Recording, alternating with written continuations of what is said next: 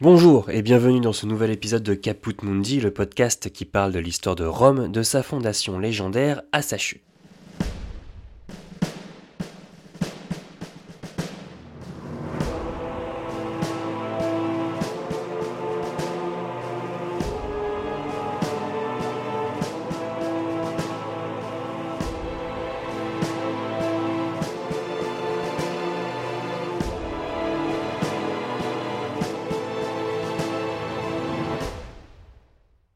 Dans l'épisode précédent, nous avions vu le destin de Camille, le chef militaire d'une république encore naissante, se défaire d'un terrible ennemi de la région, les Veiens. Mais le péril est toujours plus grand à mesure que Rome quitte son berceau. Aujourd'hui, nous allons parler des trois guerres samnites, qui représentent les premières actions de Rome en dehors du Latium et aux prises avec un ennemi toujours plus puissant. En effet, les Samnites sont un peuple de montagnards au sud de l'Italie, dont la puissance et la richesse ont de quoi rivaliser avec Rome.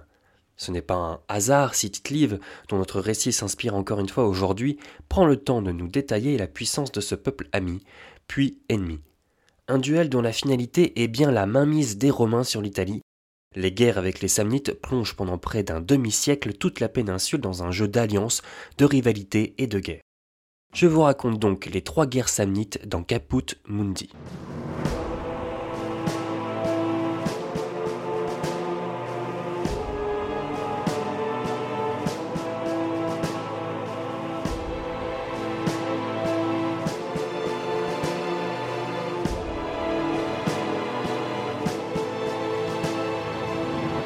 Le dossier des guerres samnites est dense. Les conflits s'étendent sur plus d'un demi-siècle, de 354 à 290 avant notre ère. Il y a eu de nombreux protagonistes, de nombreuses batailles et de nombreuses conséquences. Pour ne pas perdre le fil qui nous conduit jusqu'aux conséquences de ces guerres, j'ai décidé de vous raconter quelques épisodes marquants de ces conflits, afin de nous imprégner du contexte, de comprendre l'importance de cette fin de IVe siècle pour Rome dans sa destinée à la tête du monde.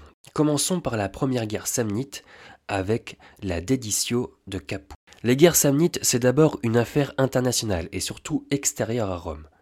Les Romains sont bien au chaud dans le Latium qu'ils maîtrisent plus ou moins depuis les victoires de Camille et la stabilisation politique de la cité qui connaît à présent une concordance des ordres, souvenez-vous, des conflits entre les plébéiens et les patriciens. C'est presque de l'histoire ancienne. La région est toujours instable, mais Rome maîtrise globalement son sujet. Pour l'heure, notre histoire concerne les Samnites, un peuple de la montagne du sud de l'Italie, et les Sidicins, un autre peuple de la même région. La volonté des Samnites de s'étendre est sans équivoque. Ils sont dans les montagnes et l'attrait de la riche plaine de Campanie est en tente. Et ils menacent, à l'image de Rome que nous connaissons bien, les peuples voisins. Menacés, les Sidicins se retournent vers les peuples plus puissants de la région, les Campaniens. Ce peuple est très riche, d'origine osque, grecque et étrusque, il représente un sérieux rempart aux Samnites. Mais cela ne suffit pas. Les Samnites infligent des défaites aux Campaniens, si bien que la cité de Capoue n'a d'autre choix que de s'en remettre aux Romains. Capoue est prête à tout. Elle se donne tout entière à Rome en cas de secours. Il faut savoir qu'à Rome, la demande est accueillie tiennement. C'est que la cité a plutôt de bons rapports avec les Samnites jusqu'à présent. C'est un peuple voisin, mais encore lointain pour eux, le commerce fonctionne, les deux sphères d'influence ne sont pas encore véritablement rencontrées pour justifier une attitude belliqueuse. Un traité règle même cette question sur la sphère d'influence des deux nations. Surtout que la Campanie n'est pas particulièrement proche des Romains. Cependant, Capoue joue un coup de poker. Selon la tradition, elle se rend à Rome par une dédition. C'est la procédure qui permet de se rendre à Rome lorsqu'on est assiégé et que l'on donne sa cité à l'ennemi. Donc Capoue se donne à Rome. Dans ces conditions, le territoire de Capoue est romain, et si les Samnites attaquent Capoue, c'est comme s'ils attaquaient Rome.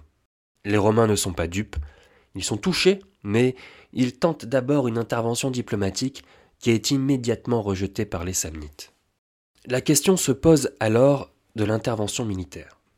Capoue, c'est pas si mal, c'est pas loin de la mer, pour le commerce c'est un bon point, avoir Capoue soumise à Rome représente un avantage. Il a aussi ce traité avec les Samnites.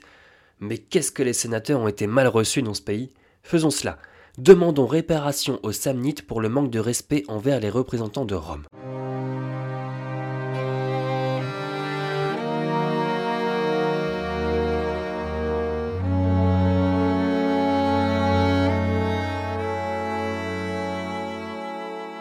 On se croirait dans un mauvais scénario de casus belli à la George Bush. Cela étant, les Romains envoient des fessiaux chez les Samnites. J'ai déjà évoqué cette procédure dans l'épisode sur Tullus Hostilius.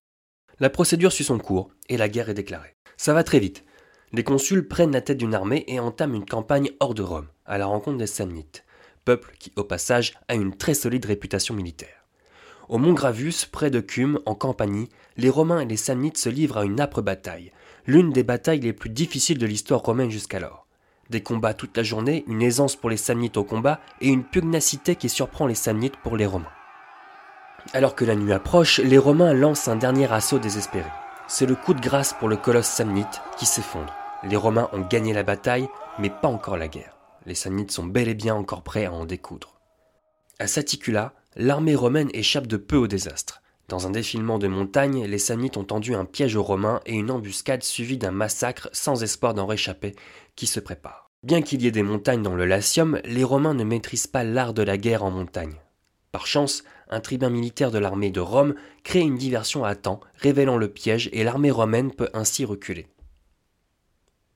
C'est à Suessula que l'acte final de cette première guerre va se jouer. Cette petite cité de Campanie est assiégée par les Samnites. En urgence, les consuls romains abandonnent leurs bagages et partent au secours de la petite cité campanienne. Les Samnites, confiants, ne voient pas venir les Romains et ils sont vaincus. Comment règle-t-on une bonne guerre? D'égal à égal.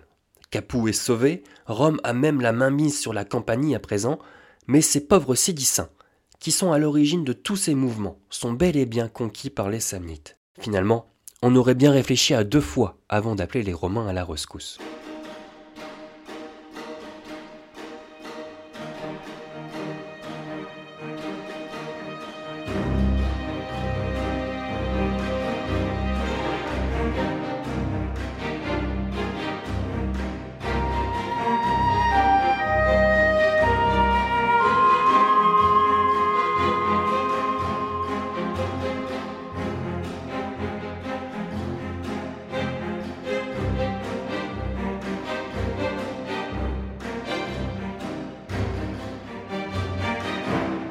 Tout va pour le mieux dans le meilleur des mondes antiques. Les Samnites dominent la région, les Romains sont tempés et contrôlent désormais le nord de la Campanie. Les Romains et les Samnites sont revenus au traité d'antan, qu'est-ce qui pourrait mal se passer à présent? Eh bien, le second volet des guerres samnites commence avec l'affaire de Naples. Derrière ce titre à sensation se cache une fâcheuse habitude des Romains à se vexer. Naples est une cité grecque à l'époque, et comme Rome est présente en Campanie, les rapports sont plus fréquents. L'hostilité de Naples à l'égard des Romains n'est plus à démontrer et les Romains ont envoyé des ambassades pour demander des réparations. Toutes ces ambassades ont été mal reçues. C'est un casus belli. Rome déclare la guerre à Naples, d'autant plus que l'instabilité de la cité grecque a conduit une intervention des Samnites dans la région. Un consul part donc avec son armée pour attaquer Naples, tandis que l'autre consul part surveiller les mouvements de troupes samnites dans la région, tout cela sur un fond de sédition de la part des Campaniens, qui regrettent d'avoir fait appel aux Romains quelques années plus tôt. Les tensions sont grandes dans la région et l'arrivée des troupes romaines et samnites en nombre n'arrange rien. S'ensuit alors une série de défaites pour les Romains. Les Fourches Codines, restées célèbres dans l'histoire, est une défaite romaine contre les Samnites entrés en guerre. Afin d'éviter un conflit en plaine, les Samnites entraînent les Romains dans les terres et tendent un nouveau piège aux Romains. C'est un succès, l'armée romaine est écrasée à un tel point qu'une paix est conclue sur le champ la paix codine. Les consuls ont été contraints d'accepter le traité de paix, mais il est jugé humiliant par le Sénat. C'est ainsi que Rome reste en guerre malgré les traités et les défaites évidentes. L'étau se resserre. Défait à la bataille de Lotulae, les Romains voient leur territoire coupé en deux et les Samnites gagner du terrain, se rapprochant dangereusement de Rome. Le conflit se généralise au Latium, en Éturie, en Campanie, pour finalement voir les Romains récupérer un statu quo en reprenant ces terres et la Campanie. Ce n'est qu'au bout de 20 ans de guerre que Rome sort vainqueur du conflit, maîtresse de la Campanie et de Naples, les Samnites neutralisés pour le moment, un vrai miracle.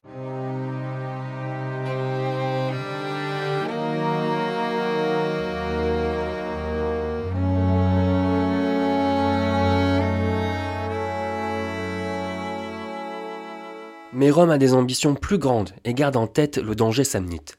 Alors que la cité éternelle cherche à consolider ses positions au sud, c'est toute l'Italie qui se soulève contre Rome. Les Samnites en tête. On se souvient de cette troisième guerre samnite comme la guerre italique.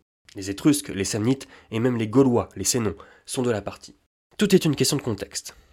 Au moment de cette guerre, Rome est aux prises avec les Ombriens au nord. Qu'à cela tienne, les Samnites envoient une armée pour soutenir les Ombriens. Et coup du sort, les Sénons, qui ont une dent contre les Romains, ne sont pas loin eux aussi. C'est ainsi que Rome a dû faire face à l'une des plus grandes coalitions du siècle. La situation est critique, l'armée romaine est aux affaires, elle se bat du mieux qu'elle peut. C'est alors qu'un consul prend une décision majeure.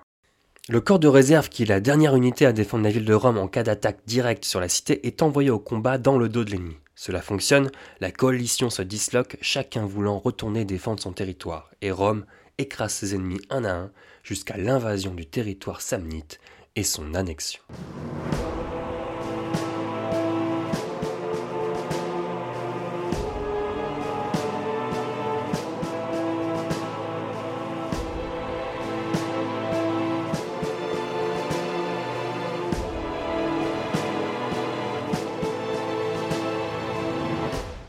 Nous pouvons dire que pour cette fois, Rome a eu de la chance et a su tirer son épingle du jeu, car si l'on reprend attentivement les guerres samnites, c'est l'histoire de catastrophes évitées de justesse et de défaites cinglantes. L'épisode des guerres samnites a occupé la péninsule pendant toute la seconde moitié du IVe siècle, avec tout un lot de conséquences pour Rome.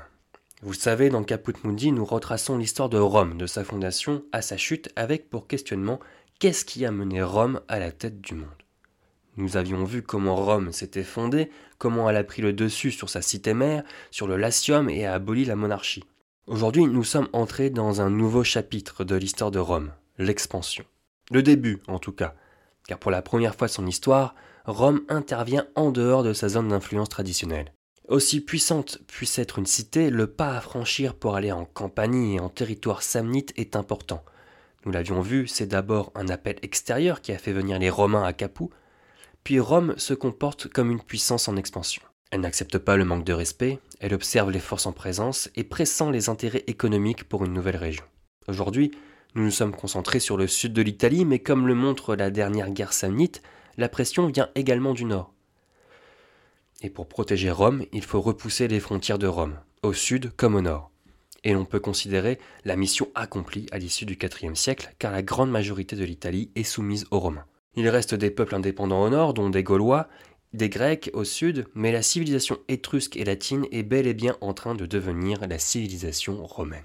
C'est cette marche vers le sud que décrivait Dominique Briquel, une marche acharnée où les Romains ont dû faire preuve d'astuce et de courage, soit pour trouver des casus belli, car à Rome la guerre doit être une guerre juste, soit pour surmonter les revers de la guerre. Souvenez-vous des Romains, qui donnaient tout l'or de la cité pour échapper aux Gaulois. Ils sont bien loin du récit de Tite-Live, sur les faits d'armes des consuls des guerres samnites. Je vous ai d'ailleurs épargné les noms des consuls. Souvenez-vous qu'il y a deux consuls par an à Rome, maintenant que la politique interne est réglée, et que les trois conflits s'étalent sur plusieurs décennies. Mais c'est à chaque fois, ou presque, des consuls différents. Ce n'est pas l'époque des généraux victorieux, l'époque des héros qui viennent sauver la cité, c'est l'époque du Sénat et de la cité, qui mène une âpre politique extérieure à son seul profit et sans s'en remettre à des personnages providentiels. Même si, attention, les hommes ne sont pas dénués de gloire, les triomphes sont célébrés à Rome après chaque victoire sur les Samnites, et les triomphes sont aussi nombreux que les triomphateurs. Mais c'est une œuvre collective et longue, loin des faits d'armes d'Alexandre le Grand et des grands empires qui se sont répandus vite au profit d'un général. Enfin, que pouvons-nous dire sur les Samnites qui ont occupé nos Romains pendant tout ce temps? Les sources telles que Salluste, Diodore, Athénée nous disent volontiers que Rome a appris beaucoup de ce peuple dans l'art de la guerre. Certains diront même que les armes des Romains ont été inspirées des Samnites. Selon les historiens modernes, cela est peu probable car on observe une évolution du matériel militaire dans toute l'Italie romaine, Samnites compris. Il faut aussi savoir que pour un Romain, les Samnites, c'est un peu le passé. Leurs habits de guerre sont colorés, leurs casques ornés de plumes et brillants, des rituels morbides pour faire la guerre, correspond à des pratiques archaïques de la guerre que les Romains ont abandonnées depuis longtemps. En revanche, d'un point de vue stratégique, les Romains ont appris une bonne leçon. Jusqu'à présent, on pouvait s'imaginer les Romains combattre en phalange. On pense souvent aux Grecs quand on parle de phalange, mais en Italie aussi on combat comme cela, c'est-à-dire une grande unité en ligne avec des lances, très difficiles à manipuler et avec des options stratégiques limitées. Avec les Samnites et les montagnes, les Romains apprennent à s'organiser sur le modèle samnite en plus petites unités, des cohortes, des manipules, qui permettent un florilège d'options stratégiques très grand. Cette montagne, qui est l'atout militaire des Samnites, est aussi un poids sociétal et économique pour eux. Les historiens estiment que les Samnites avaient besoin de s'étendre dans les plaines pour grandir, ne serait-ce qu'en termes de population, ce qui a fini par conduire au choc avec les Romains. Voilà pour cet épisode qui, j'en ai bien conscience, brasse beaucoup d'événements, mais c'était important de s'arrêter sur ces guerres qui ont permis aux Romains de contrôler l'Italie. C'est une sorte de première étape en dehors du nid.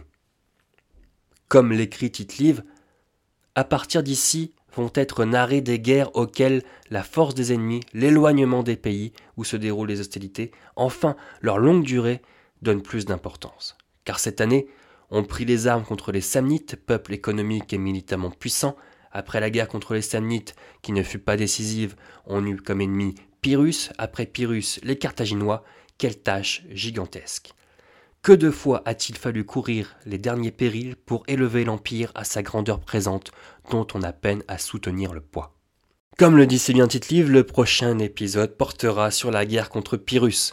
En attendant, si l'épisode vous a plu, n'hésitez pas à laisser une note sur votre plateforme de podcast préférée et un commentaire. Si vous, le voulez également, vous pouvez m'écrire pour rectifier, compléter ou participer à un épisode, ça sera avec plaisir.